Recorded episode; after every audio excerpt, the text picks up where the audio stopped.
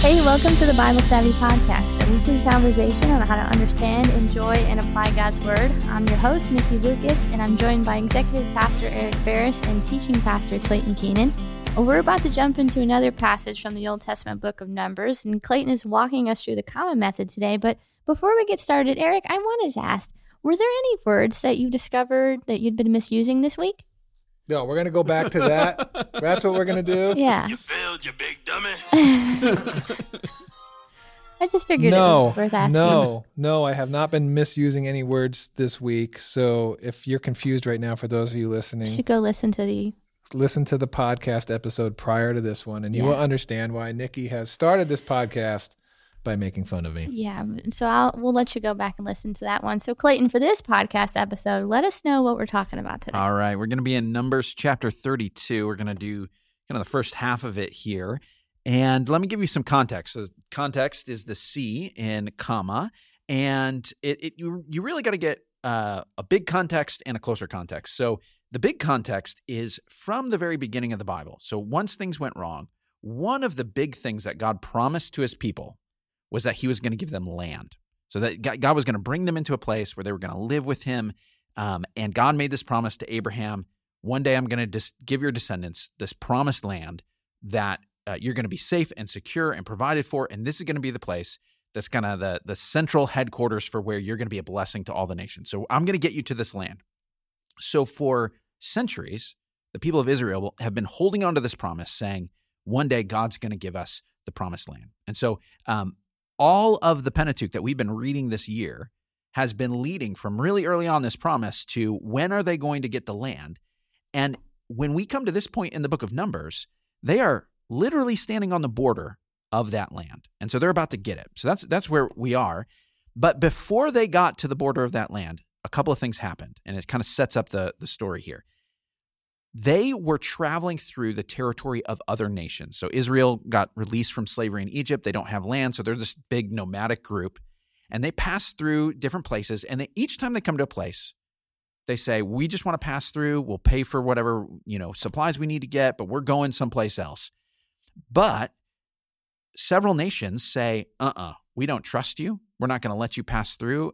Stop. You can't come. And so uh, they, they, you know, send out an army to attack Israel, and God defends Israel so that they can go through. And over the course of things, Israel actually ends up conquering a few of these kingdoms, little, not major, massive empires or anything, but uh, they kind of take over some of this land. They get some territory. And so they've got some territory that now is under their control that is outside of the promised land, just on the other side of the Jordan River. And it's pretty good land. And they're looking at it saying, what do we do with this? And so, where we pick this up in Numbers 32, a couple of the tribes have an idea of what they should do with this land. So, chapter 32, verse 1 the Reubenites and the Gadites, referred to by Nikki as the Rubes and Gads, mm-hmm. who had very large herds and flocks, saw that the lands of Jazer, I don't know how to pronounce that, and Gilead were suitable for livestock. So they came to Moses and Eleazar the priest, and to the leaders of the community, and said, Ataroth, Dibon, Jazer, Nimrah, Heshbon, Elealeh, Sabam, Nebo, and Beon. I don't I'm sure I have butchered the pronunciation of those words. The land the Lord subdued before the people of Israel are suitable for livestock, and your servants have livestock. If we have found favor in your eyes, they said, let this land be given to your servants as our possession. Do not make us cross the Jordan. Moses said to the Gads and the Rubes, Should your fellow Israelites go to war while you sit here? Why do you discourage the Israelites from crossing over into the land the Lord has given them?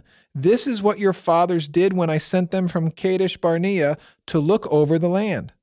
After they went up to the valley of Eshcol and viewed the land, they discouraged the Israelites from entering the land the Lord had given them. The Lord's anger was aroused that day, and he swore this oath Because they have not followed me wholeheartedly, not one of those who were twenty years old or more when they came up out of Egypt will see the land I promised on oath to Abraham, Isaac, and Jacob. Not one except Caleb and Joshua, for they followed the Lord wholeheartedly. The Lord's anger burned against Israel, And he made them wander in the wilderness for forty years, until the whole generation of those who had done evil in his sight was gone. And here you are, a brood of sinners, standing in the place of your fathers, and making the Lord even more angry with Israel. If you turn away from following him, he will again leave all this people in the wilderness, and you will be the cause of their destruction. Then they came up to him and said, We would like to build pens here for our livestock and cities for our women and children.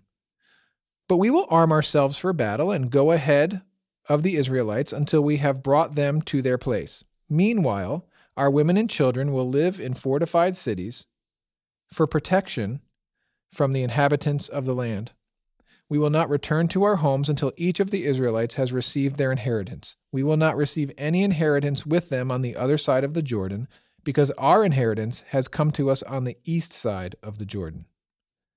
Then Moses said to them, If you will do this, if you will arm yourselves before the Lord for battle, and if all of you who are armed cross over the Jordan before the Lord until he has driven his enemies out before him, then, when the land is subdued before the Lord, you may return and be free from your obligation to the Lord and to Israel. And this land will be your possession before the Lord. But if you fail to do this, you will be sinning against the Lord, and you may be sure that your sin will find you out. Build cities for your women and children and pens for your flocks, but do what you have promised. The Gads and the Rubes said to Moses, We, your servants, will do as our Lord commands. Our children and wives, our flocks and herds will remain here in the cities of Gilead. But your servants, every man who is armed for battle, will cross over to fight before the Lord, just as our Lord says. All right. Well, the next letter in comma is O, and that is observation. So let's hear what you guys see in this passage. Uh, my first observation is they're almost there. We've been reading the entire book of Numbers, and the whole thing has been moving from Mount Sinai towards the Promised Land. And my goodness, it's uh, they're finally getting ready to go in. Yeah, I noticed that um, we see some harshness from Moses again, right? Like it's, it's been a long journey. The brother Uh, is mad. Yeah.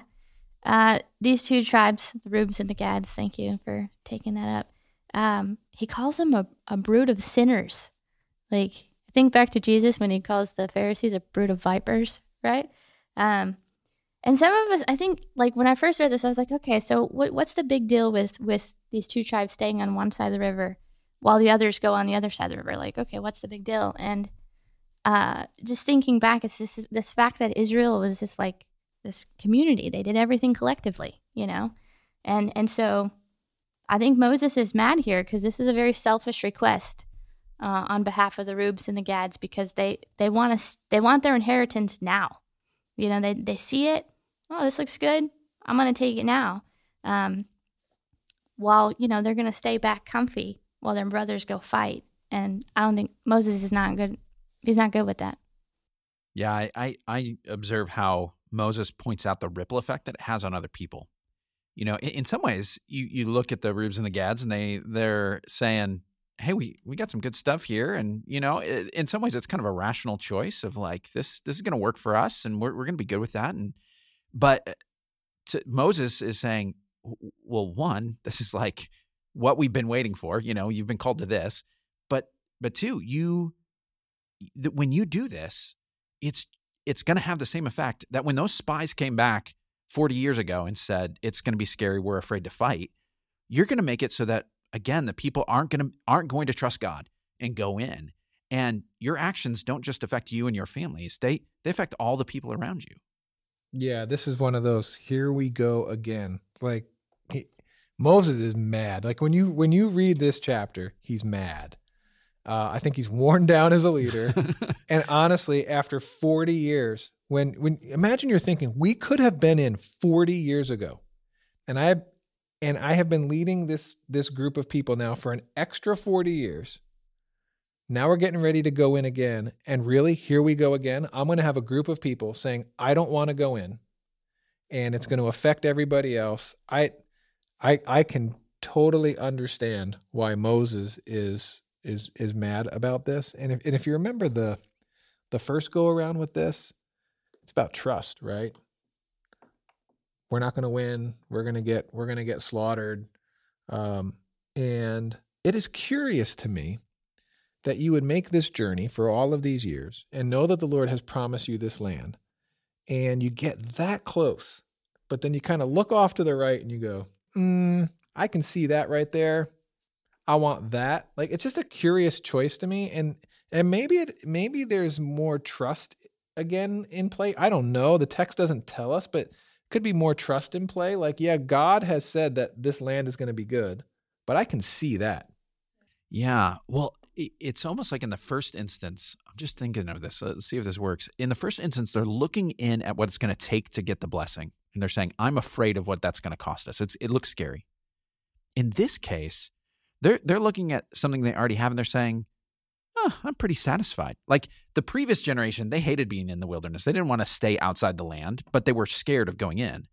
But this, this one, they're like, eh, this is, uh, this is looking good. Like the, the, you know, I, this kind of moving towards you know message and application, but sometimes you you get that that thing of like I won't do what God wants because I'm scared, and sometimes you do it because I'm I'm content with just what I have right now. Yeah, I think the trust thing is a is a is a big thing. Like in verse eleven, it says one of the things that that the Lord swore on oath was it says because they have not followed me wholeheartedly. Um, I think it's that idea of like they saw it and they're like, "Yeah, this is good for me. I'm going to stay right here." I'm not I'm not willing to trust enough to keep going to see what else God has in store for me. And um, it's kind of it's kind of like settling. Yeah. I, yeah. Yeah, there there are times when you you experience a good gift from God. Like have you ever noticed this where there, there's something that good comes into your life and it's really like it like God gave them this land, right? It wasn't like it mm-hmm. wasn't like they were going after something that God hadn't provided for them, but it was like provided on the way. And I, th- I think C.S. Lewis talks about how like along the along the journey to heaven, there's all these like inns and hotels and you know places that we stay, but they're never meant to be a real home.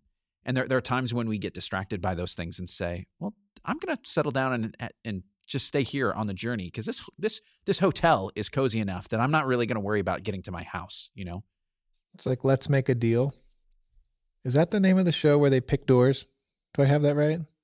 Yeah, yes. that's the one where they all dress up in costumes. And, I don't know. Okay. Sorry. Nikki's going to be totally unhelpful with this. this. So this is what I'm about to say for the next minute. Nikki will make zero sense. Okay. Uh, so you pick door number one and you know what your prize is. And then the host says, you can either keep that or you can pick what's behind door number two or door number three. And you don't really know what's behind door number two or door number three. Uh, it seems like the Rubes and the Gads have done that, right? They've seen what's behind door number one and they're saying, all right, I'm, I'm good with this. We'll, we'll help you guys walk through that door, but we're going to, we're going to keep what's behind door number one. It just seems so curious to me. Yeah, it that's is. a good that's a good uh, way to put it. It's it's it's so the whole story as you read numbers is moving towards the promised land, and it just seems so curious that you get towards the end and just say, "I'll take that." Yeah. Uh, to to come to the Rubes and Gad's defense here, they do they do hear Moses out. They do. Like there is there is something to be said for the fact that they come back mm-hmm. and say, "All right, new plan. We understand that this affects other people, and so we're gonna we're gonna put skin in the game, and we're gonna be there for them, and we're actually gonna fight. And and so in some ways, it I don't know if it, it does this. Maybe maybe this is not true, but like it almost transforms it from something that was sort of like chickening out to something where actually we're not going to get anything more than what we already have out of this, but we're still going to take the risk. Like now, their fighting is only for the sake of other people because they already have what they they need. Like their family has a home, and now they're they're just fighting to secure someone else's home. Where all the other you know ten tribes or however many are fighting so that they get something. They they don't have it yet, and so in some ways, I feel like the where they end up from a place that could have been really selfish ends up in a place that is actually fairly sacrificial. You know. Yeah, one of the things I I, I saw with that too is, um, you know, they promise to suit up and fight, and Moses is sure to keep repeating to them a couple times, like, if you don't do this, you are you are going to be sinning against God. You know what I mean? Like this is going to go really bad for you. And in verse 23, he tells them, you know, build cities for your women and children and pens for your flocks, but do what you have promised. And I think it's just so, it's this amazing picture of like God is a God who keeps his promises and he expects us to do the same thing. And that stood out to me as being important. Like, yeah, you said you were going to do it. Now go ahead and follow through and do it. Yeah. And and the fact that to not be there for their brothers and sisters, he says, you'll be sinning against the Lord. Yeah. Like this isn't just, hey, this is a decent thing to do. It's like if you fail to do it, it's a sin. That's that's weighty. It's a bit it's a bit cryptic, not uh, super obvious at first. So if if I don't hold up my end of my obligation towards other people, Moses said that sin is against the Lord. Hmm. Right? So you're a part of this community and you have an obligation to this community. And if you don't fulfill your responsibility to this community, your sin is against God. Yes, you're letting down those people, but your sin is against God. That is, that is an interesting uh, an interesting comment because I think we probably do that a lot, especially as Americans, because we're so individualistic and we fail to remember that we we live in communities. Uh, we have church families, and there are an awful lot of instructions that we have in the New Testament about how to live in community, often referred to as the one another's, right? Yeah. Um, and I'm not sure we're really good as Americans at taking those seriously, especially the one that says bear with each other's burdens. Yeah. Yeah, I got enough burdens of my own. Now you're going to tell me that if I don't step in and help you bear your burden, that I'm sinning against the Lord. Like that takes the game to a whole different level and just reminds me about the whole community aspect of being a part of the people of God. Yeah, sometimes it, it's it's so common, just kind of uh, you know American like morality, not not even Christian, where it's just like as long as I'm not hurting somebody else, like we feel like that's you're a good person as long as what you're doing isn't harming somebody else. But for the Bible to say no, actually, if, if what you're doing is is just not is not helping someone else who's who's in need, like that's the problem. It's not just failing to hurt them more, you know. Mm-hmm. So one of the things that I question I had about that was verse 22 seemed a little interesting to me because it Moses goes on to, to, to say to the Reubens and the Gads, like, when, when you go into the land, you help Israel subdue it, you may return and be free from your obligation to the Lord and to Israel. What does that mean? Uh, that they have they were they were saying we're we are going to go in and fight Yeah. with them, and once we've gone in and fight and they are inhabiting the land, we can return, and our obligation then is done. Like so, essentially, what it's saying is you're promising to do this thing, Mhm. and once you do it, then your obligation is over. You don't have to, these you don't have to stay and in the God. land anymore. You can you can go back to what where you were. Yeah, Right. you're you're free. So- you're you're done. That was my understanding of it, but I just wanted to make sure, like, because I feel like reading that, you might go, well, wait a second. Like, does that mean that they weren't a part of God's people anymore? Or Oh, you're Yeah, like yeah, your okay. like your obligation to be a part of this community, community, of like, like, the people of God. once it's you do, done. once Yeah. you do what you do and you cross back over to the river, you're done. Well, I, we know we know from future stories that that certainly isn't the case. I mean, there's still the tribes of Israel. Uh, I could see how that that phrase would come across that way. There's actually a really interesting story later where the the tribes are on the other side and they've they've got a um, the the people in the land have kind of parked the tabernacle someplace and they've got an altar where everybody's supposed to come and offer their sacrifices.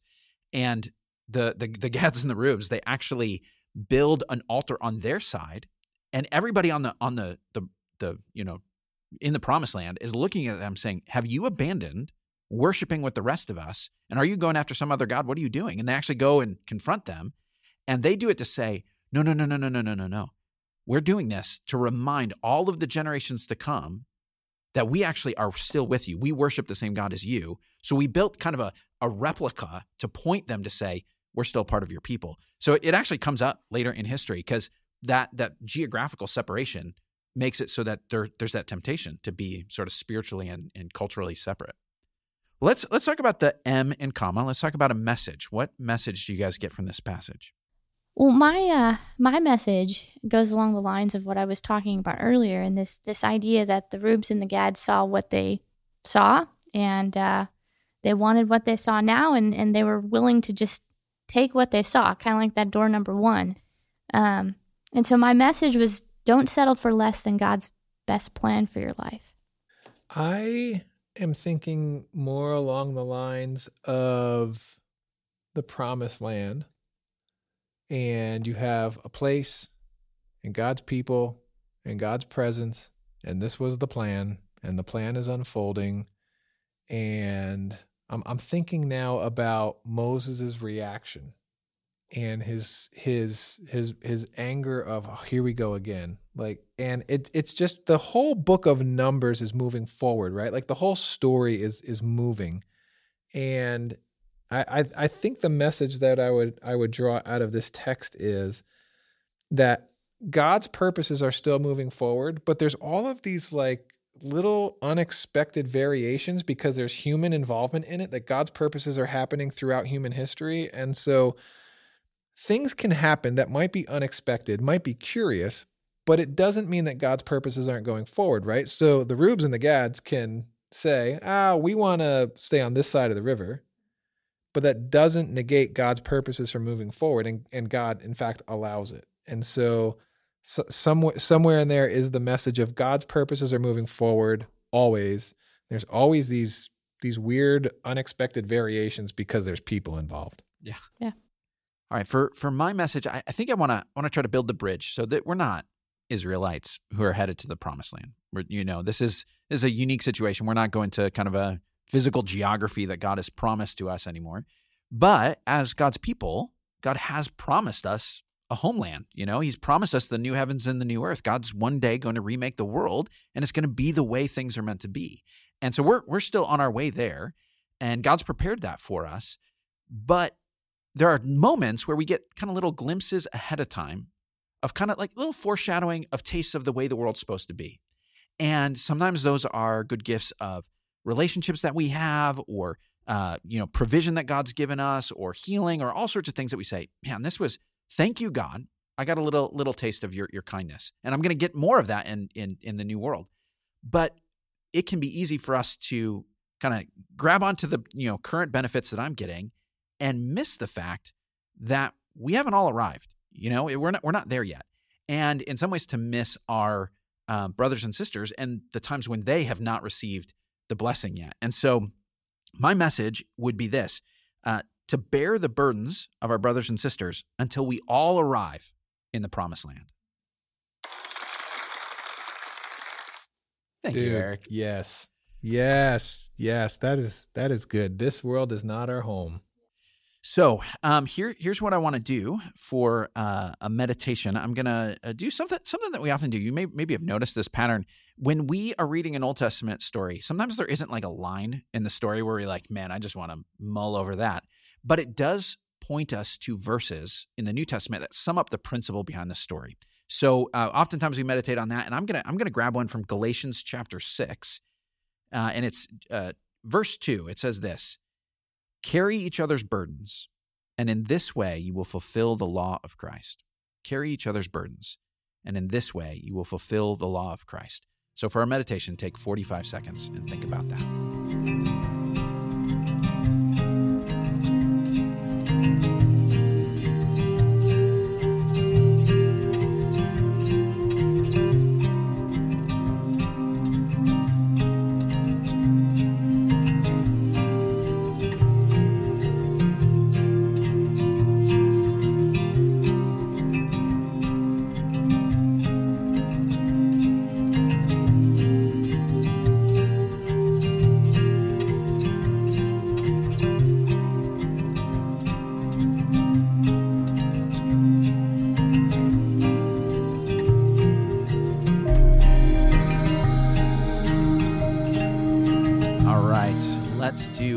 Application. Let's uh, go around the table. How are you going to apply this today? Uh, well, if I'm if I'm thinking about my message and my application that I, I arrived at earlier with the don't settle for less than God's best plan for your life. Um, just again, just reflecting back on uh, the Rubes and the, Gla- the Gad saying, you know, this is enough for us. We're good here. Um, I think we could call that contentment, and in a lot of cases, it it, it could be, you know. But I think if we aren't careful, um, we can sometimes uh, settle for what we see in our lives or what we have in our lives is good enough. And I think, especially when it comes to our relationship with God, we have to be careful with that. You know, we, we need to be asking those questions like, okay, so is this what God really has for me right now? Is this where He wants me? Is, is my faith in Him and my relationship with Him just good enough, or can I strengthen it more?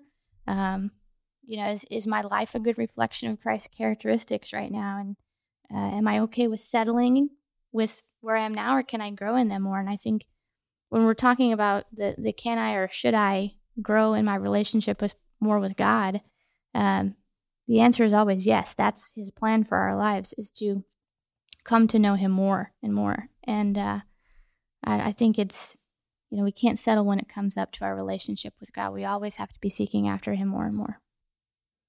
The Rubes and Gads may not have necessarily been bad, but they might have forfeited what they could have had. Ooh. Oh, we just Seussified the numbers text. Uh, this world is not our home. There is a promised land. Uh, my my application is think. uh, I'm I'm after mulling over that that Galatians text during the the med- meditation time about carrying one another's burdens. I think one of the reasons that we often don't do that is because we're so busy looking for our reward in the here and now hmm. and all of our reward is not in the here and now. And if I can just remember that, that this world is not my home, that there is a promised land, there is the new heavens and new earth, that frees me up to not want everything now. I don't need all my reward now. I can wait, I can wait for it, which then enables me and frees me up to to help other people to carry one another's burdens. So it is uh, my application is don't always be looking for your reward right now.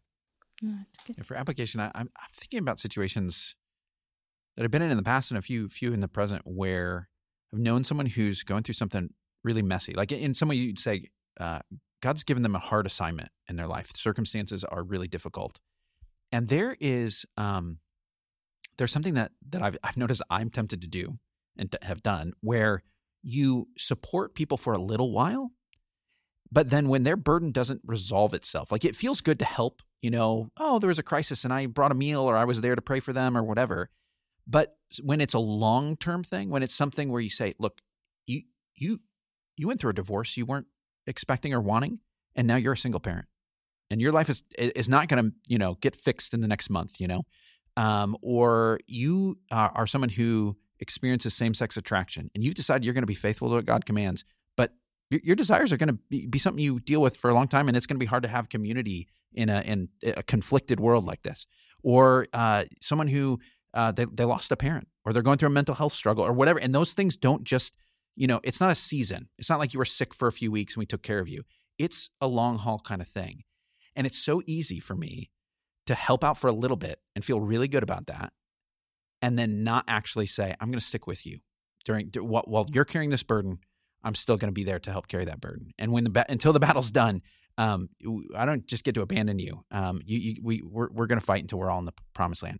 So I think there's a couple of situations uh, like that where I'm thinking about people where I'm like, I, I patted myself on the back for kind of being there for them, but I know there's more I can do. And I, it's it you know they're, they're people God's put in my life, and I know that's that's why they're there, um, and I need to be there for them. That's a really good application. Well, friends, there you have it. That's all that we have for you this week. Thank you for listening. Uh, we hope that you join us next Monday for a new episode. We'll be looking at another passage from the Bible Savvy reading schedule. And in the meantime, if you are not following along, please head to BibleSavvy.com to download the reading plan and to start reading. You can also subscribe and leave a review on whatever platform you're listening on. You can email us your questions or suggestions at podcast at BibleSavvy.com. And if you're on Twitter, check us out there for additional Bible Savvy insights. Lastly, tell your friends, and we'll talk to you next week.